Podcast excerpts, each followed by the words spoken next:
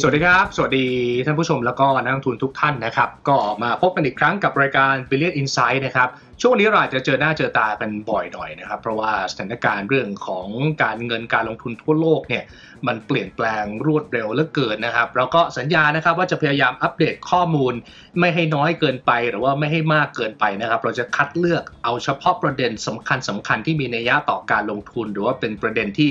น่าจะควรรู้หรือว่าเป็นประโยชน์กับผู้ลงทุนนะครับ เราก็จะมาเจอกัน วันนี้ครับก็สืบเนื่องต่อเนื่องมาจากเมื่อวานช่วงค่ำเราก็คงจะทราบข่าวไปแล้วเรื่องของ Credit Suisse นะครับที่ราคาหุ้นร่วงลงมาอย่างหนักหลังจากคนที่คอยเพิ่มทุนหลักในช่วงก่อนหน้านี้ก็คือธนาคารกลางของซาอุดิอาระเบียประกาศแล้วว่าเขาจะไม่ใส่เงินเพิ่ม โดยเหตุผลว่าเขาไม่สามารถถือครองหุ้นของ Credit Suisse เนี่ย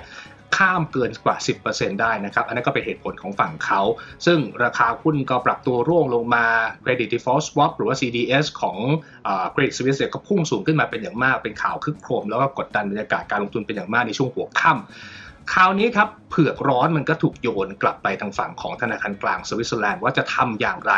จะอุ้มเอาไว้ไหมสำหรับ Credit Suisse นะครับ เพราะว่าถ้าไม่ออกมาตรการช่วยเหลือเนี่ย มันก็มีแนวโน้มค่อนข้างสูงว่า Credit Suisse นั้นจะไปต่อไม่รอดนะครับ ซึ่งทางธนาคารกลางสวิตเซอร์แลนด์เองก็ใช้เวลาไม่นานนะครับ ไม่กี่ชั่วโมงเท่านั้นเองก็พิจารณาแล้วก็ประกาศออกมาว่า พร้อมที่จะเพิ่มสภาพคล่องจำนวนมหาศาลทีเดียวเกือบเกือบ2ล้านล้านบาทนะครับให้กับทาง Credit Suisse เรื่องนั้นก็ดูเหมือนว่าจะผ่อนคลายลงไปได้ในระดับหนึ่ง แล้วก็เกิดคำพูดหนึ่งตามมาอีกแล้วเนี่ยนะครับ ก็คือคำว่า too big to fail ซึ่งถ้าใครอยู่ในตลาดนานหน่อย ผ่านช่วงซับพรามมาเนี่ยตอนนั้นจะได้ยินคำนี้บ่อยมากนะครับว่าแบงก์ใหญ่ ๆ too big to fail ก็คือใหญ่เกินกว่าที่จะปล่อยให้มันล้มไปได้ เพราะว่ามันจะมีผลกระทบเยอะมาก ซึ่งเรื่องของ too big to fail เนี่ยเอ๊ะมันจริงมันมีนิยามไหมธนาคารต้องใหญ่ขนาดไหนถึงจะ too big to fail แล้วทำไมมันถึงปล่อยให้ล้มไม่ได้ แล้วสถานการณ์ของ Credit Suisse หลังจากนี้จะเป็นอย่างไร และทำไมตลาดหุ้นไทยเอง ซึ่งจริงๆก็ไม่น่าจะเกี่ยวอะไรกับเขาเนี่ยวันนี้ก็ยังตอบรับกับข่าวในเชิงลบถึงแม้ว่า ทางฝั่งของธนาคารกลางสวิสเนี่ยนะครับเขาพร้อมที่จะใส่เงินเพิ่มให้แล้ว ทั้งหมดนี้คือประเด็นที่เราจะมาคุยกันนะครับ วันนี้ผมเลยเชิญพี่แบงค์นะครับ คุณชยนนท์รักการชนันนะครับ เป็น head coach แล้วก็ co-founder ของ Finnomena มาร่วมพูดคุยกับผมพี่แบงค์สวัสดีครับ สวัสดีครับพี่บอยครับอ่าช่วงนี้เจอกันบ่อยนิดหนึ่งนะครับ มาคุยกันเรื่องของ too big to fail แล้วก็เกิดเหตุการณ์ขึ้นมาตั้งแต่ช่วงกลางดึก แล้วก็สุดท้ายแล้วเนี่ยทางธนาคารกลางสวิตเซอร์แลนด์ก็ตัดสินใจ ทั้งๆที่ก่อนหน้านี้เคยบอกแล้วนะว่าเขาจะไม่ช่วยนะ ไม่ช่วยนะ แต่พอสุดท้ายต้องตัดสินใจว่าจะช่วยหรือจะปล่อยให้ล้มเนี่ยเขาก็ต้องเลือกช่วยเหมือนจะไม่ค่อยมีทางเลือกอื่น ไฟบังคับให้ต้องเลือกแบบนั้นเนี่ยเครดิตสวิสมันใหญ่ขนาดนั้นเลยครับ มันมีอิทธิพลมากขนาดว่าเราปล่อยให้มันล้มไม่ได้เลยครับ พี่มองยังไงบ้างเอ่อมันในนิยามของภาษาการเงินครับ มันจะมีคำว่า blue blanket นะครับ หรือว่าก้าวธนาคารยักษ์ที่เขาเรียกว่าเป็นผู้กลุ่มระบบการเงินของโลกสมัยใหม่ เก้าธนาคารนั้นหนึ่งในนั้นมีเครดิตสวิสนะครับแล้วอีกแปดธนาคารที่เหลือมีใครบ้าง พอพูดชื่อมาปุ๊บทุกคนรู้จักหมดเลย Bank of America Barclays City นะครับ Deutsche Bank Goldman Sachs JP Morgan Morgan Stanley แล้วก็ UBS ถามว่าทั้งหมด 9 ธนาคารเนี้ยทำไมเขาถึงกลุ่มอำนาจใหญ่ที่สุดเอ่อมองในมุมของเรื่องนวัตกรรมทางการเงินที่เวลามันเกิดขึ้นมานะฮะหรือว่าเวลาปล่อยออกสู่ตลาดเนี่ย คือเขาเรียกว่าตัวคนที่เป็นเขาเรียกว่า คนที่เป็นเครื่องจักรเป็นห้องเครื่องหรือเป็นนักคิดด้านไหนเนี่ย มักจะอยู่ในเก้าธนาคารนี้เป็นหลัก แล้วเราก็เห็นแล้วว่าคนที่มาเป็นมีประวัตินะ ที่เป็นนายธนาคารหรือว่ามีตำแหน่งใหญ่ ๆ ในเก้าธนาคารนี้ ลองไปเปิดดูเฟดสาขาย่อย ลงไปเปิดดูผู้กำหนดนโยบาย policy maker ทางฝั่งทางฝั่ง ECB ธนาคารกลางของแต่ละประเทศ รวมถึงที่ยุโรปด้วย เราจะพบว่าเป็น ex banker มาจากไม่ก้าวธนาคารนี้ที่ใดก็ที่หนึ่งเราตลอดเลย ไม่รู้เพราะอะไรไม่รู้เพราะอะไรแต่ว่าก็แต่จริง ๆ ก็บอกพอบอกได้ว่า ก็เพราะว่าแหมอยากจะเอาคนมาดูนโยบาย มันก็ต้องเอาคนที่เชี่ยวชาญเรื่องนั้นมามามาคอยดูแลแต่ประเด็นคือมันเอียงข้างกันหรือเปล่าราะว่าในช่วงที่ผ่านมาก็ต้องบอกว่า เครื่องมือทางการเงินที่มันถูกปล่อยออกมา ที่เป็นนวัตกรรมทางการเงินที่ไม่ใช่แค่ดอกเอไม่ใช่แค่เงินฝากเงินกู้เนี่ยออกมาไม่ว่าตัวใหม่ ๆ ตัวไหนออกมานะตัวนั้นนำมาซึ่งการปรับฐานในวิกฤตเศรษฐกิจหลาย ๆ ครั้งในอดีตที่ผ่านมาผมยกตัวอย่างผมยกตัวอย่างอ่าตัวแรกคืออ่าตัว mortgage backed security mortgage backed security ก็คือหลักทรัพย์ที่เขาเรียกว่าเอาไอ้ตัวสินเชื่อบ้านเนี่ยไปค้ำประกัน อืมคือใครมีสินเชื่อ ใครมีสินเชื่อ คุณเอากลับไปตึงกับแบงก์ครับแบงก์ก็อ่าได้สิ่งนั้นมา แล้วเอามาขายให้กับคนอื่นคือแบงก์ผลักความเสี่ยงของผู้ไอ้ไอ้ผู้ขอสินเชื่อเนี่ยไปให้กับอ่าผู้ที่มาลงทุน เราเรียกสิ่งนี้ว่า MBS ใช่ไหมอ่าแล้ว MBS เราได้ยินครั้งแรกตอนไหนไอตอนมันออกมาเรายังไม่ได้ยินหรอก แต่ไอตอนที่เกิดวิกฤตซับพลามตอนวิกฤตซับพลามมันแตกอะเรารู้จักมันทันที เพราะไอตัวที่เป็นปัญหาเนี่ย ก็คือตัวนี้อะนี่ตัวที่หนึ่งนะ ตัวที่สองคือตัว Credit Default Swap CDS อืมอืมอะ CDS นี่คืออะไรคืออนุพันธ์เพื่อป้องกันความเสี่ยงในกรณีที่อ่าตัวตัว underlying asset นั้นไม่สามารถที่จะจ่ายอ่าดอกเบี้ยได้หรือว่าล้มละลาย ยกตัวอย่างเช่น สมมุติว่าผมเป็นเจ้าหนี้ของธนาคาร AAA อันนี้แต่ผมกลัวว่าธนาคาร AAA จะเจ๊ง วิธีคือผมไปซื้อตราสารหนี้ตัว CDS เนี่ยกับ counter party อีกอีกที่หนึ่งครับซื้อไว้โดยที่ไอใน CDS เนี่ยก็จะระบุไว้ว่า ถ้าสมมติว่าคนนั้นน่ะเขามีปัญหาจ่ายหนี้ไม่ได้นะ เดี๋ยวฉันมาจ่ายให้แทนนั้นไอตัว CDS เนี่ยอ่ามันไม่ได้ถึงกับว่าเขาเรียกว่าเป็นตัวที่ระเบิดแตกเป็นบางส่วนจริง ๆ แต่ว่าเนื่องจากว่าตอนนั้นนะครับไอตอนที่มันออกมา ไม่มีใครคิดไงว่าแบงก์มันจะล้มออกมาครับขายมันก็เพิ่มค่า fee ให้กับธนาคารกันเรื่อยๆ จนกระทั่งเนี่ยมันประจวบเหมาะกับวิกฤต subprime ก็คือตอนที่อย่าง Lehman Brothers มีปัญหา รวมถึงสถาบันการเงินอื่น ๆ มีปัญหา คนที่มี CDS ในพอร์ตเยอะๆอะพอราคามันวิ่งขึ้นไปสูงมากต้อง mark loss ก็คล้ายๆ กับกรณีของ SVB วันนี้ไหมใช่ไหมครับครับที่ใช่อยู่ใช่มีพันธบัตรอยู่ในพอร์ตปุ๊บดอกเบี้ยขึ้น mark loss เกิด unrealized พอไอ้ loss ขึ้นมา ตัวเองก็จะเป็นเพิ่มทุนเหตุการณ์นะอันเนี้ยตัว CDS เนี่ยก็เป็นตัวหนึ่งที่ทำให้ แบงก์ในตอนปี 2008 เนี่ยประสบปัญหามากมาย ซึ่งเดี๋ยวเรามาคุยกันเพราะว่า CDS ของ Credit Suisse เนี่ย ณ ตอนนี้มัน price ไปแล้วว่าโอกาสเกินครึ่งนะ ที่ Credit Suisse อืมจะล้มภายใน 5 ปีข้างหน้า ครับ สูงทีเดียวอะอันนี้ตัวที่ครับสองอะผมยกตัวอย่างอีกตัวหนึ่งตัวสุดท้ายอ่าตัว CDO นะครับ collateral debt obligation ไอตัว CDO นี่ก็คือเอาไอตัวสินเชื่ออะไรก็ได้เอามาผูกกันเป็น wealth management package อะเสร็จแล้วก็เอาไปขายให้ก็คือ มันเป็นเขาเรียกมันคล้ายๆกับตัว MBS ก็คือผลักภาระครับความเสี่ยงของธนาคารไปให้กับ third party คนอื่นคือนักลงทุนแทนอืมแต่เราได้ยินชื่อกันมาอันนี้ผมยกตัวอย่างมาสามตัว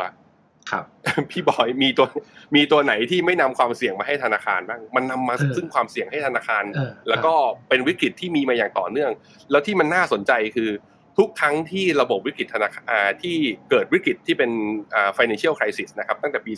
2008 ไม่ว่าเรื่องอะไรก็แล้วแต่เครดิตสวิสมีเอี่ยวกับเขาทุกเรื่องเลยเก่งมากๆ คือไม่รอดเลยสักอัน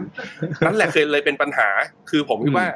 โดมิโนรอบนี้ที่เกิดจาก SI SVB แล้วมาที่ Credit Suisse เนี่ยมันไม่ได้ครับเป็นเพราะว่า Credit Suisse มีปัญหาเหมือน SBB นะ คือเขาพอร์ตเขาไม่ได้ถือพันธบัตรเยอะขนาดนั้น แต่ทุกคนบอกว่าเอ็งไม่เคยรอดเลยนับตั้งแต่ปี 2008 แล้วครั้งนี้เอ็งจะรอดเหรอมันเลยเป็นปัญหาเรื่องความเชื่อมั่นครับอะอันนี้ก็คือโดยรวมๆซึ่งนวัตกรรมต่างๆ ที่พี่แบงค์บอกมา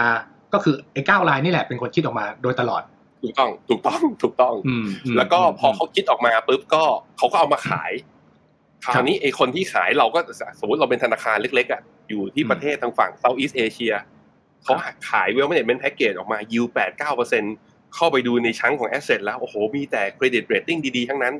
อืมหารู้ไหมว่ามันมี CDO ซ่อนอยู่ข้างในนั้น พอไอ้ตลาดอสังหามันแตกขึ้นมา มันเลยมา mark loss ที่ธนาคารอื่นๆ ก็เลยเกิดเป็นวิกฤต subprimeนั่นคือนวัตกรรมทางการเงินทำให้รายได้ของธนาคารเยอะขึ้น แต่กฎหมายตามไปไม่ทัน คนเข้าใจเข้าใจไม่ทัน อันนั้นน่ะมันเป็นปัญหาในช่วงที่ผ่านครับมา ซึ่งเอาจริงๆ ตอนนี้นวัตกรรมทางการเงินมันก็ยังมีออกมาเรื่อยๆนะจากทางเก้าธนาคารเนี่ยก็ออกมาใช่เพื่อเสนอเป็นใช่แต่เขาเจตนาดีอะเขา solution คืออยากให้โลกแบบว่าได้มีการกระจายความเสี่ยงได้มีเครื่องมือ เพื่อช่วยให้ทำให้ธุรกิจมันไปอย่างราบรื่นแต่ที่ผ่านมามันถูกใช้ในการเก็งกำไรเยอะเกินไปอ่า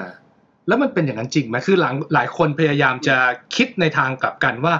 พอไอ้แบงค์ที่มันได้สถานะ privilege เนี่ยเป็น 9 แบงค์หลักที่ too big to fail เนี่ยก็แปลว่าแบงค์มันก็ take risk อะไรกันได้เต็มที่มันเป็นสิ่งที่เรียกว่า moral hazard แบบนี้เต็มที่เลยหรือเปล่า คือแบงค์ก็อะสุดท้ายมีปัญหาฉันเดี๋ยวก็ให้รัฐบาลให้แบงค์ชาติมาอุ้มไว้แบบนี้เลยเป็นไปได้ไหม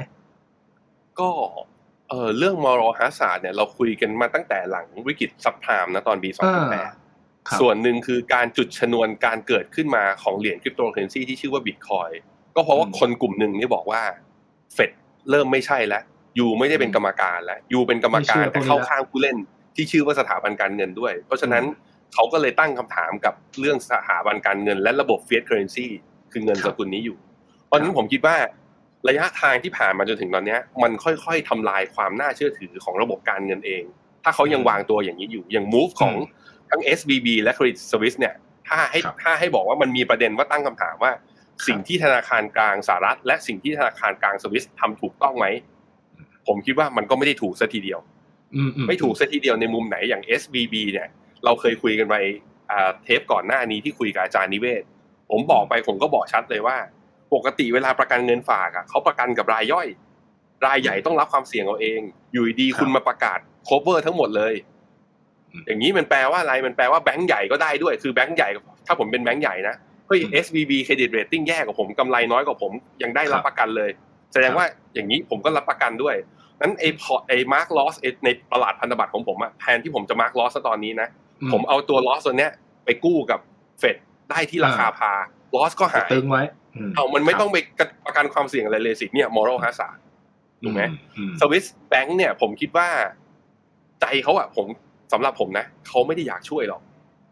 คือถ้าดูจากโทนและดูจาก statement ที่อ่านสัมภาษณ์มาคือเขารอจนวินาทีสุดท้ายอะ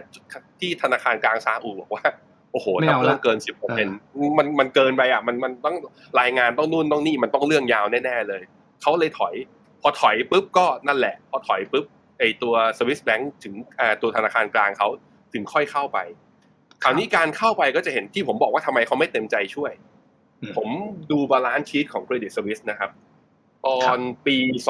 2020 ตอนก่อนที่จะมีโควิด เนี่ย total asset เขาอยู่ที่8แสนล้าน total asset 8แสนล้านตอนนั้นมี deposit อยู่ประมาณ4แสนล้าน ถ้าดูจาก total เอแล้วมาสิ้นปี 2022 total asset จาก8แสนล้านเหลือ5แสน3หายไปเยอะนะ แสดงว่าระหว่างทางคือ อันนี้มันสะท้อนมุมหนึ่งว่า คนไม่มั่นใจเครดิตสวิสคือถอนเงินออกไปเรื่อยๆเงินออกไปเรื่อย อันนี้คือฝั่ง asset ฝั่ง deposit ครับ ฝั่ง deposit เนี่ยจาก4แสนล้านเหลือ2แสน4หมื่นห้าพันล้านเหรียญสหรัฐ อันนี้แปลงเป็นเงินสกุลสหรัฐ ครับ พี่พี่บอยพี่บอยจำตัวเลข exactly ได้ไหมเมื่อกี้พี่บอยบอกว่าไอ้ Swiss Nation Bank เขาให้วงเงินกู้ระยะสั้นเท่าไหร่นะห้าหมื่นเท่าไหร่นะห้าผมจำเป๊ะๆไม่ได้ห้าหมื่นกว่าประมาณห้าหมื่นอะประมาณกลมๆห้าหมื่นห้าหมื่นกลมๆคือมี total deposit อยู่สองหมื่นสี่ ยูให้เข้ามาห้าหมื่นในขณะที่ total asset อยู่ประมาณสี่แสนมันแปลมันมันไม่ cover ทั้งหมดไงเห็นไหมอันนี้มันชัดเจนมากมันไม่ cover ทั้งหมดนั้นถ้ามันยังมีปัญหามันยังมีแบงก์รัน แล้วเขายังมีความน่าเชื่อถือที่แบบไม่ดีแล้วคนยังออกไปอยู่เรื่อยๆมันแปลว่ามีโอกาสแน่ๆครับว่า Credit Service เคยขอตังค์แม่ตอนที่ตัวเองตกงาน วันนี้แล้วแบบเราได้ด้วย แล้วทำไมครั้งหน้าถ้ามีปัญหาจะไม่ขอเพิ่ม อ่าอ่าอ่าใช่ถูกไหมเพราะนั้นก็มีความเสี่ยงที่จะขอเพิ่ม แต่ข้อดีของเรื่องนี้ก็คือว่าเราเห็นแล้วว่าทั้งเฟดและก็ธนาคารกลางสวิสเนี่ย SNB แล้วกันเราต่อไปนี้เราเรียก SNB นะเอ่อเข้ามาช่วยเหลือในยามที่นักลงทุนต้องการจริงๆคือเร็วพอเร็วปุ๊บมันอุดรอยรั่วได้เร็วปุ๊บตลาดมันเลยผันผวนอย่างที่เราเห็นน่ะ คือมันจริง ๆ มันควรจะลงแรงถ้าไม่มีใครยื่นมือมาพอมันมีคนยื่นมือมาปุ๊บมันจึงมีการ rebound สิ่งที่เราต้องวิเคราะห์ตอนนี้คือ การยื่นมือของเขา เป็นการช่วยระยะสั้น แล้วแก้ปัญหาระยะยาวได้เป็นในตัวหรือไม่ หรือว่าเป็นการช่วยระยะสั้นที่จำเป็นต้องมีการยื่นมือเข้าไปช่วยในระยะยาว หรือเป็นการช่วยระยะสั้นแล้วเขาจะทิ้งแล้วนะเขาจะไปแล้ว เออ คือต้องอันนี้ต้องวิเคราะห์ให้ออก เพราะว่ามันจะกลายเป็นวิกฤตหรือไม่วิกฤตมันจะลึกกว่านี้ก็ต้องมาอ่านตรงนี้แหละแล้วพี่วิเคราะห์ยังไงครับ ใส่ไปประมาณห้าหมื่นห้าหมื่นกว่าเนี่ย จริง ๆ มันก็อาจจะพอเยียวยาได้เบื้องต้น คือแน่นอนแหละเบื้องต้นคือเขาช่วยแหละ แต่ระยะยาวเรามองเกมเขาออกไหมหรือว่าเขาตั้งใจจะทำอะไรกันแน่ เออผมคิดว่านั่นมันเป็นมันเป็น moral hazard อีกอีกเรื่องหนึ่งรองจากที่ FDIC เขาไปประกันเงินฝากนะอันนี้เขาทำคนละอย่างกันมันอย่างที่บอกไปครับ พอมันช่วยได้ครั้งหนึ่งแล้ว แล้วกำลังจะมีปัญหา คือด้วยความที่ Credit Service มัน too big to fail มันใหญ่จริงๆ เป็นธนาคารสวิสใหญ่อันดับสอง ของทางสวิตเซอร์แลนด์เอง แล้วก็อยู่ในหนึ่งในเก้าของธนาคารที่มีอำนาจของโลกคือ เขาไม่ได้ทำธุรกิจแค่อย่างที่ SVB ทำเขาออกเครื่องมือตาสารทางการเงินอื่นๆ เขาเป็นวานิชธนกิจเบอร์ต้นๆของโลก แล้วแถมเขาอยู่ในเขาเรียกว่าเป็น market maker ในตลาด US Treasury คือตลาดเทรดบอลเนี่ยเก้าที่นี้คือวอลุ่มเยอะที่สุดในโลกนั้นถ้าล่มไปมันแปลว่าสภาพคล่องที่กับจากการเทรดกับเครดิตสวิสมันก็หายไปด้วย นั้นตลาดบอลในอเมริกาก็จะมีปัญหา และบอลของอเมริกามันถือว่าเป็นสภาพคล่อง แล้วก็ถือว่าเป็นทุนสำรองของทั้งโลก มันก็ยิ่งต้องระวังมากขึ้นถูกไหมนั้นมันเลยเป็นที่มาไงว่า ถ้าผมเป็น SNB อะผมก็ต้องนั่งจินตนาการเหมือนที่เฟดนั่งจินตนาการกับตัว SVB อะถ้า SVB เจ๊งไปโห tech tech company น่าจะมีปัญหา อาจจะมีการ layoff เพราะเขาจ่าย pay payroll ไม่ได้ หรือ VC ให้ตังค์ไปไม่ได้ แล้ว tech company มันคือเขาเรียกว่า เป็น flagship เรียกว่าเป็น growth engine ของ G ของ GDP อเมริกาณวันนี้นั้นปล่อยไม่ได้ผมว่า SNB คือธนาคารกลางสวิสก็คิดเหมือนกันว่า ปล่อยให้เครดิตสวิสมีปัญหา มันอาจจะไม่ใช่ทำลายความเชื่อมั่นของเครดิตสวิสและระบบธนาคาร มันอาจจะทำลายความเชื่อมั่นของระบบธนาคารของสวิตเซอร์แลนด์ด้วยก็ได้นั้นจำเป็นที่จะต้องอุ้ม แต่การอุ้มเนี่ย มันเป็นการยื่นมือที่ทำให้เกิด moral hazard เราบอกแล้วไงก็โหเอาอย่างนี้เฮ้ย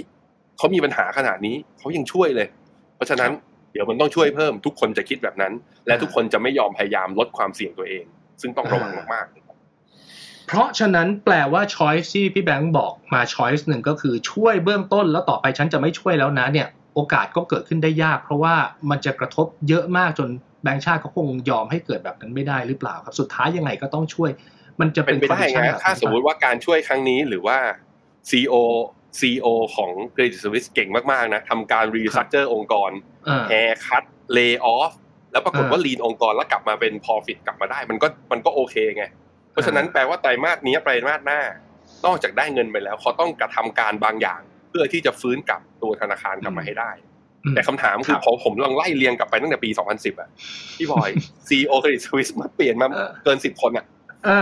แล้วมีกำไรอยู่กี่ปีสิบปีที่ผ่านมาผมแทบจะไม่เห็นปีที่เขามีกำไรมีมีบ้างประปรายใช่ไหมแต่ที่เหลือส่วนใหญ่ก็ขาดทุนตลอดใช่แล้วแล้วรวมกันถ้าเอากำไรสิบปีมารวมกันคือยังขาดทุนอยู่เลย คือดำเนินธุรกิจเหมือนสตาร์ทอัพอะสิบปีฉันขาดทุนฉันยังอยู่ได้ยังอยู่ได้จริงเหรอคือพอดูจาก track record สิบปี แล้วมันก็เลยผมสำหรับผมนะไม่ได้เขียนเสือให้วัวกลัวไม่ได้ทำให้ทุกคนแบบว่าตกใจสิ้น แต่ผมรู้สึกว่ามันมองไม่เห็นทางออกว่าเครดิตสวิส จะอยู่ได้ด้วยตัวเองยังไง ถ้าไม่ขอคือถ้าไม่ขอ funding จากจากคนอื่นเพิ่มเติม ซึ่งอันเนี้ยแม้แต่ major share ก็ไม่ยื่นมือลงมานะซาอุดีอาระเบียแบงก์อะไม่ยุ่งถ้าถ้าคนที่ไปถือหุ้นใหญ่ไม่ยุ่ง คนอื่นก็ไม่คงไม่เอาหรอกเพราะนั้นมันก็เลยต้องกลับไปพึ่งธนาคารกลางอยู่ดีก็จับตัวประกันคือเป็น คนเป็นพ่อตัวเองนะอย่างนั้นงั้นงั้นผมถามเพิ่มเติมคือโอเคเครดิตสวิสเราเข้าใจว่ามันมีปัญหาภายในของมันอยู่ มันขาดทุนจากการไปปล่อยสินเชื่อที่ผิดพลาดหลากหลายสาเหตุเยอะมากนะครับ จนมันทำให้มันมาถึงทุกวันนี้ แล้วอีก 8 แบงค์ใน 9 แบงค์นั่นแหละครับมันจะมีแบงค์ไหนที่มันจะมีปัญหาในลักษณะแบบนี้หรือเปล่า แล้วเราบอกได้เลยไหมว่า ว่าว่าเครดิตสวิสเนี่ยมันเป็นปัญหาของตัวมันเอง ไม่ได้เกี่ยวกับปัจจัยภายนอกที่เข้ามากระทบเลย เพราะบางคนก็บอกว่าไอ้เรื่องของ inverted yield curve เนี่ยมันก็ทำให้ธนาคารโดยรวมมันทำธุรกิจยากลำบากอยู่แล้ว แบบนี้มันจะมีธนาคารอื่นตามมาอีกไหมข้อดีคืออีกแปดธนาคารที่เหลือ เขาไม่ได้เจอปัญหาอย่างเครดิตสวิสขนาดนั้น แต่มีอยู่หนึ่งธนาคารที่เหนื่อยเหมือนกันนั่นก็คือ Deutsche Bank ซึ่งเราก็รู้เรื่องนี้มาอยู่แล้วอย่างที่โต๊ะเทรดเขาอยู่ดีคือตอนช่วงวิกฤตซับพลามครับ ถ้าย้อนกลับไปตอนไม่ใช่วิกฤต subprime วิกฤต Euro debt crisis Euro debt crisis ปัญหาคืออะไร ปัญหาคือประเทศใน group PIIGS ไอร์แลนด์อิตาลีกรีซและสเปน ตอนนั้นมีปัญหาหนี้สินล้นพ้นตัว ก็เลยมาขอวงเงินกู้ฉุกเฉินจาก ECB เรียกว่ากลุ่ม Troika แล้วก็สหพันธ์ EU ตอนนั้นน่ะโต๊ะเทรดของตัว Deutsche Bank คือไปคิดว่ากรีซเจ๊งแน่ ก็เลยไป short CDS แทนที่จะ CDS เอาไว้ป้องกันความเสี่ยงนะคือไปแช่งเขาไปแช่งว่าเขาเจ๊งอ่าอ่าอ่าอ่าแล้วปรากฏเขาไม่เจ๊งไงแล้วก็เกิดเกิดไปมาร์กลอสแล้วก็ทำให้อยู่ทีธนาคารไปขาดทุนไอแต่ว่าไอเนี้ยมันก็คุมได้แล้วคือ มันก็ไม่ได้มีเกเรมาก่อน อย่างเครดิตไอเรื่องตัว a r c h i g o s Capital อ่าคือเราก็เห็นแล้วว่าไอตัวแปดเก้าธนาคารเก้าธนาคารที่อ่าเก้าธนาคารใหญ่เนี่ยก็มีแค่เครดิตสวิสที่โดนหนัก อย่างมอร์แกนสแตนลีย์โกลด์แมนแซคส์ก็มี exposure นะ Archegos ก็ไปเป็นลูกค้าเขานะแต่นี้ตัวแต่ติดติดแต่ไหวตัวทันขายออกก่อน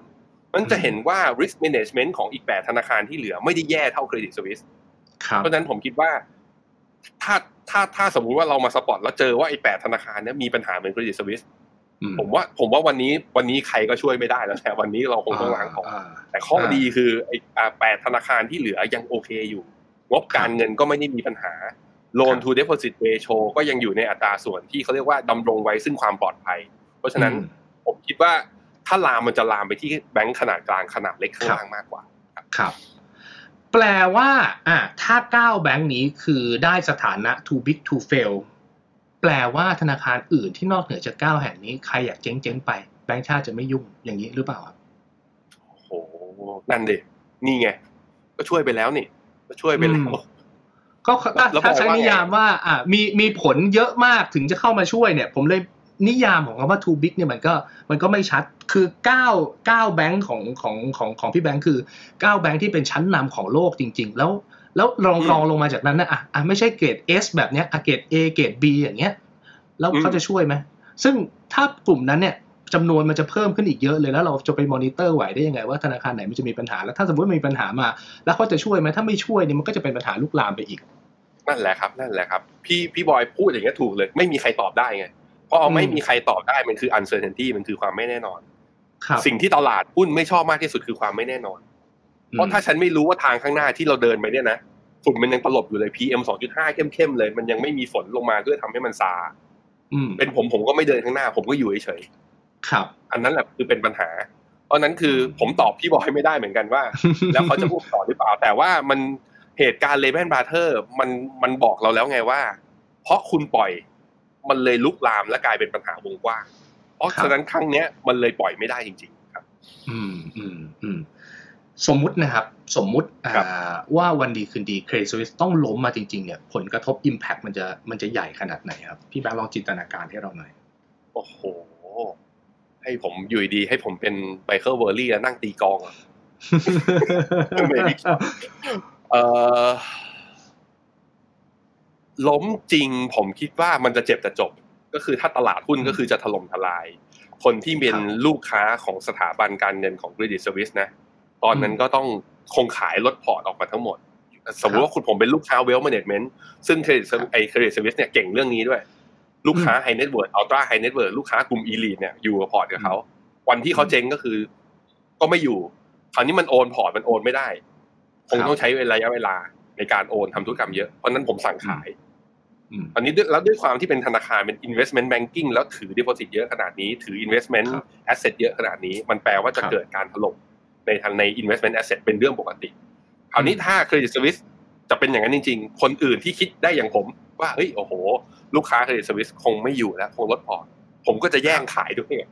เพราะฉะนั้นมันจะเกิด panic sell มันจะเกิด panic sell ตลาดจะดิ่งเป็น V จะดิ่งแบบว่าทิ้งลงแน่นอน ลงอย่างรวดเร็ว อ่า ซึ่งตรงนั้นน่ะ ในอย่างที่ฟินโนมีนาเนี่ย ตอนตอนครึ่งปีที่แล้ว เราออกตัวเขาเรียกว่า recession playbook พี่บอย recession playbook แปลว่าเราคาดการว่าเศรษฐกิจอเมริกาจะเข้าสู่ recession อ่อนๆ เราไม่คิดว่าจะเป็น crisis นะ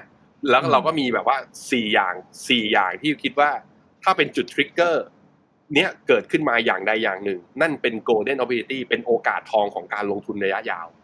ครับหนึ่งอย่างนั้นก็คือว่าเมื่อไหร่เกิดคำว่า recession แล้วอยู่ดี PMI ทั้งฝั่ง service และ manufacturing กลับมาเป็นบวกนะเกิน 50 มันแปลว่าเศรษฐกิจเริ่มฟื้นแล้ว ไม่ต้องไปรอดู GDP ไตรมาสหน้าให้ใส่เข้าไปเลย อันนี้คือถ้าเกิด recession แล้ว อย่างที่สองคือ Fed pivot policy คือตอนที่เพราะว่าเพราะว่าในช่วงที่ผ่านมาคือเฟดบู๊ไงเฟดเหี่ยวมากๆเลย ถ้าเฟดเลิกเหี่ยวเมื่อไหร่เลิกขึ้นดอกเบี้ยเมื่อไหร่มันแปลว่าทุกคนจะประมาณการได้ว่าต้นทุน cost of funding ของตัวเองจะไม่สูงไปมากกว่านี้ นั้นจะมีแรงกลับเข้ามาซื้อนะครับ อย่างที่สามคือสัญญาณยกธงขาว สัญญาณยกธงขาวคืออะไรก็คือ เราเห็นแท่งแดงหนาๆในกราฟสัปดาห์หรือกราฟ day เยอะๆอย่างที่เราเจอกับหุ้นไทยแล้วลงมาถึงจุด support ในในแง่ของสัญญาณทางเทคนิค ในกราฟ week หรือว่ากราฟอ่ากราฟ week หรือกราฟ month นะคือกราฟรายสัปดาห์หรือกราฟเดือนกราฟ day เนี่ยมันคือ ถล่มยังไงก็แล้วแต่ไม่ได้โอกาสกราฟถ้ากราฟ week เนี่ยโอ้โหเวลาลงเนี่ยลงจัด ถ้าเห็นจุดนั้นเมื่อไหร่แปลว่านั่นจะจุดซื้อ ผมคิดว่าถ้าจินตนาการไมโครดิสวิสถ้าล้มขึ้นมา มันจะไม่เข้าเงื่อนไข มันอาจจะเข้าเงื่อนไขข้อสองคือ policy maker ทั้งโลกขึ้นดอกเบี้ยต่อไม่ได้แต่เป็นการขึ้นดอกเบี้ยต่อไม่ได้ เพื่อประทังชีวิตของคนที่เกิดวิกฤตไอ้อย่างเงี้ยการลดดอกเบี้ยไม่เป็นผลดีครับ การลดดอกเบี้ยไม่เป็นผลดีนะครับครับ แต่ว่าถ้าสมมุติว่าลงมาเนี่ยมีแพนิคเซลตลาดเนี่ยเล่นกันว่าเฮ้ยโอ้โหเอาอีกแล้ว circuit break มีการหยุด trade ตอนนั้นน่ะผมคิดว่านั่นคือจังหวะที่เราเข้าซื้อ แต่ไม่ใช่ซื้อไอ้ตัวอย่างสมมติไม่ใช่ซื้อไอ้ตัวที่เจ๊งนะก็ต้องไปหาอ่าซื้อตัวที่มันโดน sentiment ตลาด แบบว่าดิ่งลงมาแล้วเราก็อืมเราจ้องมาอยู่ตั้งนานแล้วเราชอบมันอยู่ก็หาจังหวะครับนั้นไป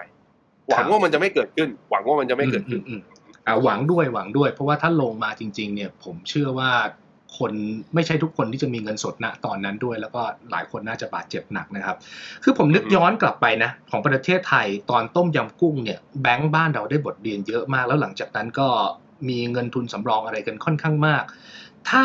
ดูที่แฮมเบอร์เกอร์นะย้อนกลับไปมันแค่ประมาณ 10 กว่าปีเองไอ้พวกบรรดาแบงก์เหล่านี้เขาไม่ได้บทเรียนอะไรกันบ้างเลย ก็ยังกลับมาทำธุรกิจสุ่มเสี่ยงอะไร แล้วก็สุดท้ายชีวิตก็ยังมีปัญหาวน loop เป็นรอบๆแบบนี้ให้คนที่ไม่รู้อีโหน่อีเหน่ย่างนักลงทุนไทยต้องเดือดร้อนไปด้วยเนี่ยพี่ อืมอืมอืมใช่ ผมคิดว่าความเสี่ยงมันเปลี่ยนไป คือถ้าครับถามเขาเขาก็บอกเขาก็ทำดีแล้วอืมอย่างกฎหมายดอ t แฟรงเอยหรือการทำ stress test ที่เข้มขึ้นอืมเอย โจไบเดนเองก็ไปสั่งนะ บอกเฮ้ยคุณเจเน็ตเยเลนรัฐมนตรีคลัง อย่างคุณอลิซาเบธวอร์เรนเองสวของเดโมแครตก็บอกมาว่าไม่ได้แล้วต้องคุมเข้มมากขึ้น ซึ่งเขาก็ทำต่อเนื่องมาจริงๆพี่บอย แต่เพียงแต่ว่าอืมทุกครั้งที่เราอุดรูรั่วที่ตรงไหนก็แล้วแต่ แต่ถ้าดีมาหรือความต้องการของของในการเติมน้ำในแก้วนั้นเนี่ยยังมีอยู่ครับมันก็จะไปโผล่แล้วมันจะไปปิ้นไปเกิดรูรั่วที่อื่นตามมา มันเป็นเรื่องปกติของระบบทุนนิยมอืมอืมแล้วก็ระบบที่เขาเรียกระบบระบบที่พึ่งพานวัตกรรม เพราะว่าผมผมพูดอย่างนี้เพราะอะไร ทุกครั้งที่นวัตกรรมมันเกิดขึ้นมากฎหมายมันไม่เคยตามทันครับถูกไหมใช่ใช่เราไม่เคยคือ เราไม่มีกฎหมายจราจรก่อนรถคันแรกมันมันวิ่งบนถนนอ่เพราะฉะนั้นมันต้องมันต้องพังก่อนไงมันมันเลยเป็นอืมที่มาที่ว่า ระบบเศรษฐกิจก็ตามเรลาริโอเลยไซเคิลของวัฏจักรคือมันเป็นเรื่องปกติที่เราต้องเจอคือครับเราต้องเข้าใจว่าเรื่องนี้คือธรรมชาติ และเราอืมอยู่ในขั้นตอนก็เรียกว่าอยู่ในเฟสถ้าเป็นอ่า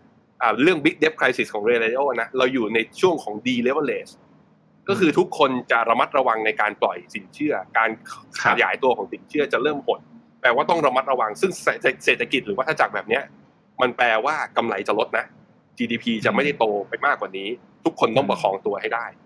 นั่นมันคือภาพใหญ่ที่เราต้องระวังอยู่แล้ว แต่ว่ารายละเอียดเล็กๆเนี่ยนี่มันคือ damage ที่มันเกิดขึ้น ซึ่งเราไม่รู้หรอกว่ามันจะเกิดที่ไหนแต่ภาพใหญ่เราต้องระวังครับ ณตอนนี้เนี่ย เรียกได้ว่าเราก้าวขาเข้าไปอยู่ในวิกฤตได้แล้วหรือยังครับในมุมมองพี่แบงค์เอง ใช่ครับใช่ครับ จริง ๆสำหรับความเห็นผมเนี่ยเอ่อตั้งแต่ตอนเกิด SBB แบงค์ขึ้นมาเนี่ยเรื่องนั้นนะก่อนที่ FA F FDIC เนี่ยจะอืมจะเข้ามาการันตีเงินฝากแล้วตอนนั้นผมก็คุยกับเนี่ยคุยกับ partner ผมมาก็บอกว่า ผมว่าไม่ไม่ดีแล้ว น่าจะอืมอาจแต่ แต่ผมก็คุยคุยไว้ก็บอกในรายการวันนี้ด้วยเหมือนกันก็คือว่า ผมคิดว่า policy maker หรือว่าผู้กำหนดนโยบาย ไม่ว่าจะเป็นธนาคารกลางที่ไหนนะ ถ้าระบบครับไออ่าระบบเศรษฐกิจของเขามีปัญหาจะ attack ครับปัญหาได้เร็ว แต่มันจะเป็นการ attack ปัญหาในแง่ของไอปัญหาสภาพคล่อง แต่ถ้าเมื่อไหร่มันเกิด solvency risk หรือการผิดนัดชำระหนี้หรือเป็นปัญหาเรื่องคุณภาพของสินทรัพย์เมื่อไหร่เนี่ยอันนั้นเนี่ยยังไงธนาคารกลางก็เอาไม่อยู่ มันจะเกิดการครับทำลายศรัทธากันขึ้นมา เมื่อนั้นน่ะมันแปลว่ามันจะไม่ใช่แค่ลงแล้วดีดได้เพราะมีการแก้ปัญหา มันลงแล้วพอมันแก้ไม่ได้มันก็คือจะเริ่มลงหรือผมคิดว่าวันใดวันหนึ่งของสิ่งเนี้ยอาจจะเกิดขึ้นภายในปีนี้ ผมคิดว่าสองสองสองเหตุการณ์ก็คือที่อังกฤษกับที่ยุโรปเนี่ยเอ้ยไม่ใช่ที่อังกฤษที่อเมริกากับที่ยุโรปเนี่ยคผรับมคิดว่าเป็นทีเจออืมน่าจะยังมีอีกน่าจะยังมีอีกคอืรับมอืมอืม ถ้าเกิด crisis ขึ้นมาวิกฤตขึ้นมาจริงๆเนี่ยไซส์มันจะใหญ่ขนาดไหน มันจะใหญ่เท่า hamburger crisis ไหมครับ หรือว่าหรือว่าพี่แบงค์มองยังไงบ้าง ก็ต้องไปดูของคือทุกครั้งที่จะเกิดวิกฤตได้ ต้องมีการปล่อยให้แบงก์เอ่อต้องมีการปล่อยให้แบงก์หรือว่าบริษัทจดทะเบียนใครก็แล้วแต่ที่ใหญ่มากพอแล้วล้มจนทุกคนกลัว คือมันครับต้องมันต้องมีผลกระทบในเชิงเศรษฐกิจตรง แล้วมันต้องมีผลกระทบในความรู้สึกของนักลงทุนตรงด้วยครัเพราะว่ามันจะมีแรงเทขายตามมาอืม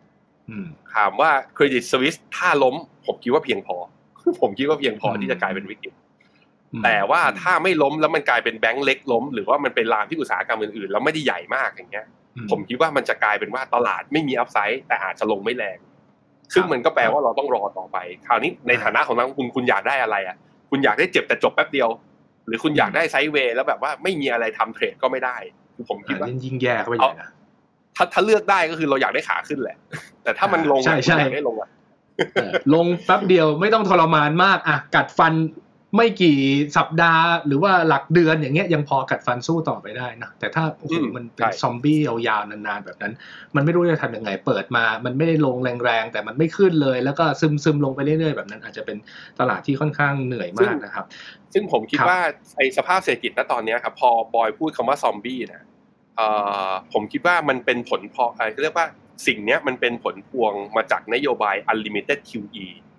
ของอืมทั้งที่ ECB อ่าของการออก QE หรือว่าปล่อยสภาพคล่องแบบว่าอย่างผ่อนคลายครับพิเศษของทั้งฝั่งยุโรปและของทั้งฝั่งอเมริกาอืมนับตั้งแต่ตอนโควิดปี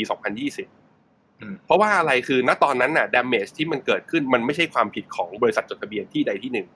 พี่บอยครับแล้วตอนนั้นเขาต้อง attack สู่ปัญหา คือเขาต้อง provide สภาพคล่องให้เพียงพอ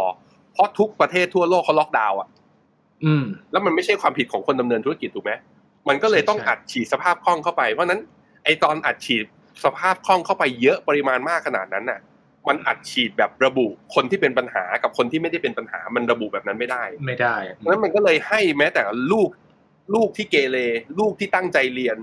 ลูกที่เรียนแย่คือลูกทุกคนได้หมดอ่าเพราะฉะนั้นไอ้ลูกที่แบบว่ามีปัญหาอยู่ก่อนหน้านี้ยกอย่างเช่นเครดิตสวิส อย่างเงี้ยคือก็ได้ provide สภาพคล่องไปด้วยเออเพราะฉะนั้นมันคือระบบทุนนิยมที่ดีก็คือว่าใครเป็นผู้แพ้หรือใครไม่เก่งคุณก็ล้มหายได้จากต้องไปออกสิไปอ่ามันต้องใช่ออกไปมันต้องออกไป แต่ว่าวิกฤตโควิด เนี่ย ด้วยความพยายามที่จะอุ้มของธนาคารกลางทั้งโลก มันเลยทำให้เกิดซอมบี้คอมพานีคือคนที่ไม่ได้เก่ง คนที่ไม่สามารถอยู่ได้แต่ก็อยู่มาได้ เพราะฉะนั้นคือพวกซอมบี้คอมพานีอะการขึ้นดอกเบี้ยของเฟด และธนาคารกลางทั่วโลกนะรวมถึง ECB เนี่ยรอบนี้เนี่ยมันจะเห็นนะครับว่าพวกที่ควรจะล้มตั้งแต่ปี 2020อะเขาจะมาล้มกันปีนี้ครับผมครับครับณตรงเนี้ยณตอนนี้เลยนะครับ ยังพอมีทางออกพอมีทางแก้ไหมแบงก์ชาติประเทศต่างๆ ยังพอที่จะมีเหลือแนวทางในการแก้ไขปัญหาได้ไหมครับ ผมคิดว่าสภาวะเศรษฐกิจตอนนี้มันยากอะ เป็นผมผมเป็นเฟดผมก็ ต้องร้องเพลงพี่เบิร์ตแต่กลับตัวก็ไม่ได้จะเดินต่อไปมันก็ไปไม่ถึง คือจะช่วยเออ Main Street หรือจะช่วย Wall Street ไงถ้าคุณครับจะช่วย Wall Street มันก็แปลว่าคุณต้องกลับมาทำ easing policy อ่าคุเงิณนต้องเฟ้ยอกก็จะเลิกบานอีก QE อ่าใช่แล้วคุณก็ต้องมาชะลอการขึ้นดอกเบี้ย แล้วเงินเฟ้อก็จะวิ่ง แต่ครับ financial stability จะดีนะ แต่เงินเฟ้อเนี่ยจะทำให้ curve เศรษฐกิจระยะยาว คุณจะเอาหรือเปล่า หรือคุณจะช่วย Main Street คือถ้าตัวเลขเงินเฟ้อมันไม่ลงแล้วคุณยังขึ้นขึ้นขึ้นขึ้นต่อไป ไอ้พวก zombie company ที่ผมบอกเมื่อกี้มันก็จะค่อยครับค่อยผุดมาทีละตัว ค่อยผุดมาทีละตัว เพราะฉะนั้น ในความเห็นของผมคือผมไม่กล้าฟันธงเลยว่าเฟดจะเลือกทางไหน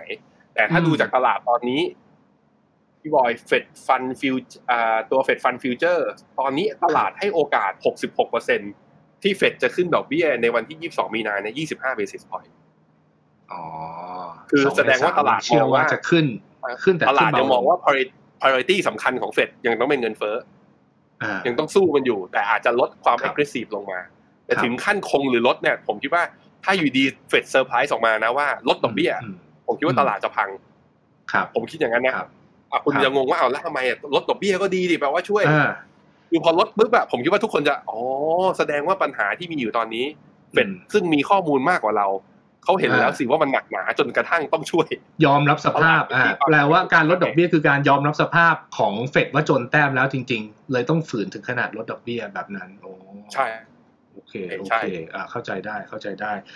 เรื่องแบบนี้นี่พอมันไม่มีทางออกเลยเนี่ย ในส่วนของตัวนักลงทุนเองเราเราต้องทำยังไงบ้าง ช่วงนี้ฟิโนเมนาแนะนำนักลงทุนยังไงบ้างคือ ต้องพยายามทยอยขายและเก็บกระสุนเก็บเงินสดเอาไว้ไหมครับ หรือว่ายังไงฮะ คุยกับนักลงทุนฟิโนเมนาก็เหนื่อยนะ ผมก็เชิญนักลงทุนบ่นเลยตลอดเลยคุณแบงค์เมื่อไหร่มันจะตลาดมันจะกลับมาฟื้น พอร์ตมันเมื่อไหร่มันจะดีขึ้นเออคือถ้ามันเป็นแค่ก็อยากให้ขึ้นอยู่ แต่ไม่รู้มันไม่ขึ้น อืม เออครับถ้าถ้ามันเป็นแค่ recession แบบที่คุยอะว่าเฮ้ย GDP อเมริกาลบนิดหน่อยไม่ได้เกิดปัญหาไม่ได้เกิด financial ครับ crisis อะไร ผมก็ว่าครัที่บเรามีอยู่มันก็คงไม่แย่ ผมว่าโลของเออไอ S&P 500ตอนเดือนตุลาปีที่แล้วอะแถวสามพันห้าแถวนั้น ผมคิดว่านั่นก็คือโซนซื้อ ตรงนั้นน่ะอืมคือโซนซื้อ แต่พอมันอืมมีเรื่องนี้เข้ามาผมไม่แน่ใจจริง พอมันไม่แน่ใจอย่างนั้นแล้วก็บอกถ้าอธิบายเป็นภาพคือ เรากำลังจะเดินไปหน้าปากซอย แต่เป็นปากซอยที่เราไม่รู้จักนะเราถูกแบบว่าขับรถแล้วมาทิ้งไว้เนี่ยแล้วก็บอกว่าเฮ้ยเดินออกไปให้ได้ แต่ตอนนี้ฝุ่นมันเยอะมากๆเลยอะ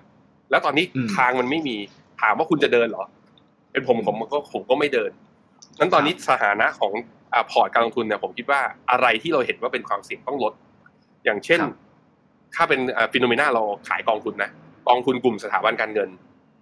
ที่เกี่ยวข้องกับยุโรปกับที่หรือว่าที่มี exposure ในยุโรปหรือที่มี exposure ในอเมริกาออกมาก่อนทุกคน ออกมาก่อนสองสัปดาห์ก่อนหน้านี้ ผมคุยในรายการ Morning Brief ของ FINNOMENA เอง แล้วก็เวลาไปเจอกับลูกค้านะ ทุกคนจะมี comment มาบอกพี่บอยพี่บอยว่า คุณแบงค์ไหนคุณแบงค์บอกว่าหุ้นยุโรปมันดูไม่เป็นแบบว่าจะ recession ไงเศรษฐกิจยุโรปจะ recession ทำไมหุ้น FTSE ร้อยทำ all time high ทำไมหุ้นยุโรปไม่เห็นลงเหมือนอเมริกาเลย ผมก็บอกทุกคนบอกว่าผมตอบไม่ได้ แต่ถ้ามองจาก fundamental และ valuation และโอกาสที่จะเกิด recession ของของยุโรปอะมันไม่ควรเลยที่ตลาดจะเป็นอย่างนี้ แต่บางทีตลาดมันก็ไม่มีเหตุผล แต่นี่มาผ่านผ่านมาแค่สองสัปดาห์ มันเห็นแล้วไงมันเจอเหตุผลของการลงแล้วมันก็จะมีคนปรับพอร์ตไปทันเพราะนั้นที่แรกที่ควรหลบหุ้นอเมริกาหุ้นยุโรปและหุ้นกลุ่มสถาบันการเงินคราวนี้ปัญหาคือแล้วหุ้นกลุ่มเทคอะนี่มีคนถามกันเข้ามาพอดี ว่ามีถืออยู่อ่า NASDAQ อยู่ หรือ KUSA เนี่ยกองกองนี้เป็นกองหุ้นเทคแล้วเอายังไงดีแล้วคุณคิดว่าแล้วคุณคิดว่าเทคหุ้นกลุ่มเทคตอนเนี้ย เข้าถึงสภาพคล่องไม่ได้ VC ไม่จ่ายตังค์สมมุติว่าเขายังจ่ายต่อไม่ได้ มันมีปัญหาจริงไหมอะถ้ามันมีจริงมันก็อาจจะแปลว่ายังขึ้นไม่ได้นะอาจจะแปลว่าอย่างนั้น เพราะฉะนั้นก็แปลแต่ว่าการเข้าถึงแหล่งเงินทุนที่เป็นของ VC เพื่อที่จะดำเนินธุรกิจได้ คนที่ยังอยากจะเข้าถึงถึงนะ แล้วยังมีปัญหาอยู่ พวกนี้คือเทคขนาดเล็กนะ เราไม่ได้พูดกันถึงกลุ่มแฟงแมน พวกนี้ไม่ใช่เทคแล้ว พวกนี้มันคือบริษัทยักษ์ใหญ่ถูกไหมนั้นพวกเทคขนาดเล็ก พอพูดถึงนี้ก็เราก็นึกภาพออกทันทีว่า คุณป้าเคที่ไงกองอ้ากองทุนของกองทุนกองทุนพี่อากเนี่ยออกมาก่อนออกมาก่อนหรือหุ้น small cap ผู้ที่แบบว่ามีปัญหาสภาพคล่องคือพวกหุ้นขนาดเล็กที่แบบว่าไม่ได้เป็นแคชคาวคอมพานีพวกเนี้ยถ้าคุณมีอยู่ ก็ลองดูหน่อยว่าลดพอร์ตมาก่อน ผมคิดว่าตอนนี้ คงยังหา คงยังไม่มีที่ที่ปลอดภัยขนาดนั้น แต่ผมคิดว่าในที่ตรงเนี้ยที่ที่มีโอกาส ผมผมกลับมาว่า ผมเล็งเรดาร์นะถ้าจุดต่ำสุดของตลาดอยู่ตรงไหน ผมอาจจะไม่รีบเข้าหุ้นอเมริกา ผมอาจจะเข้าจีนผมอาจจะเข้าอ่าเวียดนามตามอาจารย์นิเวศน์ ผมอาจจะหาหุ้นไทยถูกๆ ซึ่งจริงๆแล้วไม่ได้เกี่ยวข้องอะไรกับเขาเลยสถานะทางการเงินของธนาคารบ้านเราตอนนี้ก็ดี แต่เกี่ยวตรงที่ก็ต่างชาติเขาอยากขายอะบ้านเราเลยร่วงด้วยร่วงด้วยเพราะนั้นมันดูเหมือนโอกาสหลังจากฝุ่นตลบรอบนี้จะอยู่ทางฝั่งเอเชียมากกว่าที่จะอยู่ทางฝั่งตะวันตกครับ อืมอืมอะน่าสนใจนะครับ ก็เป็นไอเดียที่ฝากกันไว้ ผมขออนุญาตนิดหนึ่งเรื่องของเรื่องของเฟดก่อนหน้านี้เราเคยคิดกันง่าย ๆ ว่าถ้าสมมุติว่าจะมีเหตุการณ์อะไรก็ตามแต่ที่ทำให้เฟดชะลอการขึ้นดอกเบี้ยไปได้ หรือว่ากลับมาลดดอกเบี้ยได้ แล้วมันน่าจะดีกับตลาดหุ้น ตอนนั้นภาพภาพอย่างนี้ตอนนี้ภาพอย่างนั้นมันมันมันเปลี่ยนแปลงไปแล้วถูกไหมครับ อย่างที่พี่แบงค์บอกคือถ้าเขาลงมา แปลว่ามันมีสาเหตุให้เขาต้องต้องลงดอกเบี้ย แล้วแล้วตลาดจะไม่ขึ้นอย่างนั้น ใช่ครับใช่ครับ คือตลาดคาดหวังการลดดอกเบี้ยของเฟดก่อนหน้าเรื่อง SVB เนี่ยที่มีปัญหาเนี่ย เพราะว่าตลาดไปเชื่อว่ายังไงเงินเฟ้อก็ลงสมมตินะครับเอาแค่เอาง่ายๆเลย สมมติ CPI รายเดือนที่ประกาศออกมาตรงนี้มันออนมันเหลือสักประมาณสัก 0.3 ครับ เอา 0.3 มาคูณ 12 แต่ก็ประมาณ 3.8 3.8 แปลว่าต่ำกว่าเฟดฟันเรทณตอนนี้นะนั้นตลาดมีความหวังไงว่าเงินเฟ้อข้างหน้า ถ้าเมื่อไหร่เห็นต่ำกว่า 0.4 หรือ 0.3 ลงมา มันต่ำกว่าเฟดฟันเรทอยู่แล้ววันนั้นไม่มีข้ออ้างใดๆทั้งสิ้น ที่เฟดจะต้องขึ้นดอกเบี้ยต่อไป น่าจะพอสู้เงินเฟ้อได้ครับแต่พอมันเกิดเหตุการณ์นี้ขึ้นมา มัน trigger ขึ้นมา มันมันเห็นแล้วไงว่า damage ของเศรษฐกิจมันเกิดขึ้นแล้ว และทุกคนก็เห็นแล้ว และทุกคนก็ประเมินไปในทางเดียวกันว่า มันไม่ได้เกิดแค่อย่างเดียวหรอก มันน่าจะมีคนที่มีปัญหาตามมา ทุกคนก็คิดอย่างนั้น เพราะนั้นถ้าเมื่อไหร่เฟดลดดอกเบี้ยนะตอนนี้มันเลยสัญญาณมันเลยเปลี่ยนไป อืทั้งทั้งที่นะ ทั้งทั้งที่เฟดอาจจะมองว่าลดดอกเบี้ยเพราะเงินเฟ้อมันลงได้จริงและอาจจะเพราะว่า SVB มันก็ไม่นี่มีอันหาอะไรให้ความเชื่อมั่นตลาดแต่ตลาดมองแง่ลบไปก่อนเสมออ่าตลาดมักจะมอง มองแง่ลบแบบเผื่อเหลือเผื่อขาดไว้อะไม่เสมอเผื่อไว้เผื่อไว้งั้นการลดณตอนนี้อาจจะไม่ใช่จังหวะเหมาะสมสำหรับตัวเฟดแต่ผมคิดว่าไอ้สิ่งที่สำคัญมากกว่าว่าจะลดหรือว่าจะเพิ่ม หรือว่าจะคงดอกเนี่ยคือเจอร์โรมพาวเวลพูด press con หลังจากการประชุมต้องมีคนถามแน่นอนเลยแต่ลุกลามไหมว่าเขากังวลมากน้อยแค่ไหนคุณเห็นความเสี่ยงไหมว่ามันจะมีธนาคารอื่นๆ คุณจะทำยังไงกับเหตุการณ์นี้ครับ หรือเรื่องเรื่องอาจอาจจะมีสื่อถามเลยว่า ระหว่าง financial stability กับ full employment คุณเลือกอะไร คุณจะเอาอะไร ซึ่งยากจริงซึ่งยากมากเออเออโหผมว่าตอนนี้โจนพาวเวลนี่ก็ปวดกระบาลนะไม่ไม่อยากจะให้ถึงวันที่ยี่สองต้องมานั่งแถลงข่าวเหมือนกันนะอะเราถามประเด็นในฝั่งร้ายๆมาเยอะละทั้งเอา base case แบบกลางกลาง worst case ที่อาจจะเกิดขึ้นได้ แล้วตอนนี้เราพอจะคาดหวัง best case ในทางดีที่สุดเนี่ยเป็นยังไงบ้าง พอจะภาพจะเป็นยังไงบ้าง เพราะว่าคนบอกว่าเมื่อก่อน best case คือกลับมาลดดอกเบี้ยตอนนี้ก็ไม่ใช่แล้วนะ แล้วตอนนี้ best case ที่จะพอเป็นไปได้พอจะหวังได้คืออะไรครับพี่แบงค์ผมคิดว่าตอนนี้อย่างล่าสุด terminal rate ก็ดูจะต่ำห้าแล้วนะ ต่ำห้าก็แปลว่าเฟดอาจจะขึ้นดอกเบี้ยได้ได้อีกสองครั้งยี่สิบห้าเบสิสพอยต์ครับ อะ อันนี้คือข้อดีคือที่เห็นก็คือ terminal rate อาจจะลดลงจริงครับ เงินคือต้นทุน cost of funding อะที่จะไปกระทบกับความเชื่อมั่นหรือเสียภาพของระบบสถาบันการเงินอาจจะไม่สูงมากกว่านี้ คนล้มก็อาจจะล้มไม่หนัก แต่ถ้าตรงเนี้ยมันต้องมามาพร้อมกับตัวเลขเงินเฟ้อที่บอกไปเมื่อกี้เลย ผมคิดว่าก็ยังอยู่ในใจของเฟดอยู่ คือถ้าตราบใดที่การจ้างงานยังแข็งแกร่ง wage growth ยังสูง คนอเมริกายังมี demand spending แบบมีวิกฤตขนาดนี้แล้วยังออกไป spending จับจ่ายใช้สอยกันอยู่อย่างเงี้ยแล้วดันเงินเฟ้อขึ้นไปอยู่ ผมคิดว่าเฟดก็ไม่มีทางเลือกที่จะขึ้นดอกเบี้ยแต่ผมคิดว่าเนื่องจากเหตุการณ์นี้มันกระทบ Main Street ไงเราคิดดูว่าถ้าเราเป็นคนที่มีเงินฝากอยู่ตื่นขึ้นมาตอนวันจันทร์ตอนเช้า อะ แล้วก็อยู่ดีโจไบเดนก็ออกมาแถลงคือถึงแม้ว่าเขาจะให้ความมั่นใจแต่มันก็ตีความได้ว่า เพราะเขากลัวไงเขาเลยต้องมาให้ความมั่นใจเราอืมนั้นถ้าถ้าเรามีสติจริง ๆ นะ ถ้าเราเป็นคนอเมริกันตอนนี้ เราก็อาจจะต้องกลับมาดูแล้วว่า ต้องหยุดสเปนอะไรบางอย่างไหมต้องกลับมาแบบว่าอดออมมารัดเข็มขัดมากขึ้นผมหวังผมหวังถ้ามองในแง่ดีนะ ผมหวังว่าเหตุการณ์ครั้งนี้ที่เกิดกับ Signature Bank ที่เกิดกับตัว SBB จะทำให้คนอเมริกาเนี่ย หันมาเห็นว่าได้บ้างว่าประหยัดอดออม แล้วก็จะทำให้ชะลอการบริโภค ซึ่งการชะลอบริโภคก็อาจจะหวังทำให้ตัวเงินเฟ้อลดลง หรือว่าชะลอการขึ้น ถ้าเป็นอย่างเงี้ย ผมคิดว่าก็จะเข้าทางว่าตลาดอาจจะไม่ได้แย่ขนาดนั้นพี่บอยอ่าอ่าถ้ามองในอีกทางหนึ่งบางคนบอกว่า เออมันจะมียุคของการ QE อัดเงินเข้ามาเยอะๆกลับมาอีกครั้งหนึ่งพอเป็นไปได้ไหมครับ จะได้ enjoy กับตลาดต่อ เอ่อถ้าถ้าพี่บอยถามผมคำถามนี้ก่อนหน้า ก่อนหน้าเหตุการณ์เอตัว Silicon Valley Bank ผมจะบอกว่าเป็นไปไม่ได้ อืม เพราะว่าเพราะว่ามันเห็นมาชัดแล้วไงครับว่า ที่คุณมีเงินเฟ้อแล้วค้างอยู่ระดับสูงมาขนาดเนี้ยก็เพราะคุณอัด QE คือยาพิษที่คุณใส่เข้าไปอะ ครับ มันส่งผล damage ระยะยาว แล้วคุณยังจะกลับไปใส่เข้าไปอีกเหรอ อืม แต่ตอนนี้ปัญหามันก็คือว่าตอนเนี้ยคือ ถ้ามันกลับกันนะ ถ้าปัญหา SBB ครั้งนี้มันกลายเป็นคริสิสครั้งต่อไป จนเฟดไม่เหลือเครื่องมือใด ๆ ที่จะทำเฟดก็อาจจะมีข้ออ้างได้ว่า ช่วยวันนี้ให้ประทังเอาแก้ผ้าเอาหน้ารอดไปก่อน กับไม่ช่วยเลยแล้วตายกันเลยคุณจะเอาอะไรเขาอาจจะมีเหตุผลนั้นก็เป็นไปได้ เนี่ยคือมอรัลฮัสซับเนี่ยใช่ใช่คุณควรวางตัวเป็นกลาง แต่คุณเข้ามาหยิบยื่นอย่างนี้เพราะนั้นคือ มันก็เริ่มมีกระแสทฤษฎีหนึ่งออกมาแล้วว่าเฮ้ยถ้าเป็นอย่างเงี้ยมองในภาพใหญ่ๆเลยนะควรจะไปกระจายไปถือบิตคอยหรือคริปโตมากขึ้นหรือเปล่าก็มีคนตั้งคำถามเรื่องนี้ ซึ่งมันก็ประจบเหมาะกับช่วงหลายวันวันนี้นี่ที่บิตคอยเขาก็คึกคักมากพอสมควรทีเดียว ตอนนี้กระแสว่าบิตคอยเป็นเป็นทองคำดิจิตอลก็เริ่มถูกกลับมาพูดถึงกันอีกทีเนี่ยนะครับอะกลับมาบ้านเรากันบ้างดีกว่า เมื่อสักครู่พี่แบงค์บอกว่ายังมีโอกาสถ้าสมมติลงแรงๆจริงๆ จะเลือกหุ้นไทยตัวที่มันไม่ได้ถูกกระทบเนี่ยสมมุติถ้าเขาเกิดวิกฤตจริงๆเนี่ยบ้านเราเซนติเมนต์หรือว่าเซนติเมนต์เนี่ยโดนเชิงลบอยู่แล้ว แต่ฟันดัมเมนทัลจะไม่เปลี่ยนเลยนะครับจะยังคงแข็งแรงอยู่จริงนะครับ เราไม่ได้แข็งแรงขนาดนั้น แต่หุ้นหลาย ๆ ตัวคือไม่ได้มีปัญหา อย่างหุ้นกลุ่มแบงก์เนี่ยถ้าลองลงไปกลางธนาคารทุกตัวลงออกออกมานะก็มีหลาย ๆ ตัวที่ยิวเนี่ย คือขึ้นมาสี่ห้าเปอร์เซ็นต์ที่ราคาเนี่ยคำถามคืออะแล้วถ้าคุณกลับไปดูงบย้อนหลังของเขารายได้เติบโตกำไรก็นิ่ง คือแบบว่าเติบโตเป็น growth แบบอาจจะไม่ growth ระดับ double digit นะ แล้วจ่ายปันผลได้ดีมาอย่างต่อเนื่องด้วย ครับ ไม่เอาเหรอ เราลองต้องไปหาหุ้นอย่างนี้ว่านั้นคือในวิกฤตวิธีนะ criteria ง่าย ๆ คือ รายได้ยังโต ยอดขายยังโต อยู่ในธุรกิจอุตสาหกรรมที่ถูกต้อง เป็นผู้นำติดหนึ่งในสองของอุตสาหกรรมนั้น จ่ายปันผลได้อย่างต่อเนื่อง ให้มีความเป็น defensive หน่อย เมื่อนั้นน่ะ มันจะรับแรงกระแทกจากการเกิดวิกฤตได้ ตอนลงจะลงไม่เยอะกับมากกว่าไอ้ไม่เยอะกว่าคนอื่น ตอนขึ้นจะขึ้นได้แรงกว่าคนอื่น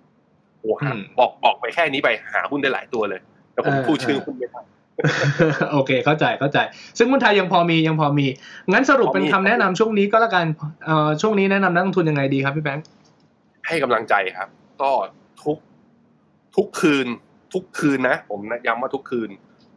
ใครนับถือศาสนาพุทธกลับมาสวดมนต์ก่อนนอน เอาบทไหนดิ ชินบัญชรป้องกันมารไหมหรือว่ายังไงอิติปิโสก็ได้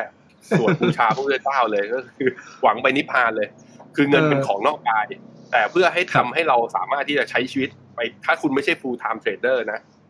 คุณมีความตั้งใจที่จะลงทุนเพื่อที่จะแบบว่าจัดพอร์ตในระยะยาว ผมคิดว่านี่คือสิ่งที่เราต้องเจอคราวเนี้ยผมคิดว่าเราทุกคนก็ทำหน้าที่นะในฐานะของสื่อบอยก็ทำหน้าที่ในการพยายามให้ความรู้ เมื่อกี้บอยเขาพูดดีมากคือ เราควรจะรู้เท่าที่เรารู้ได้มันไม่จำเป็นต้องเยอะเกินไป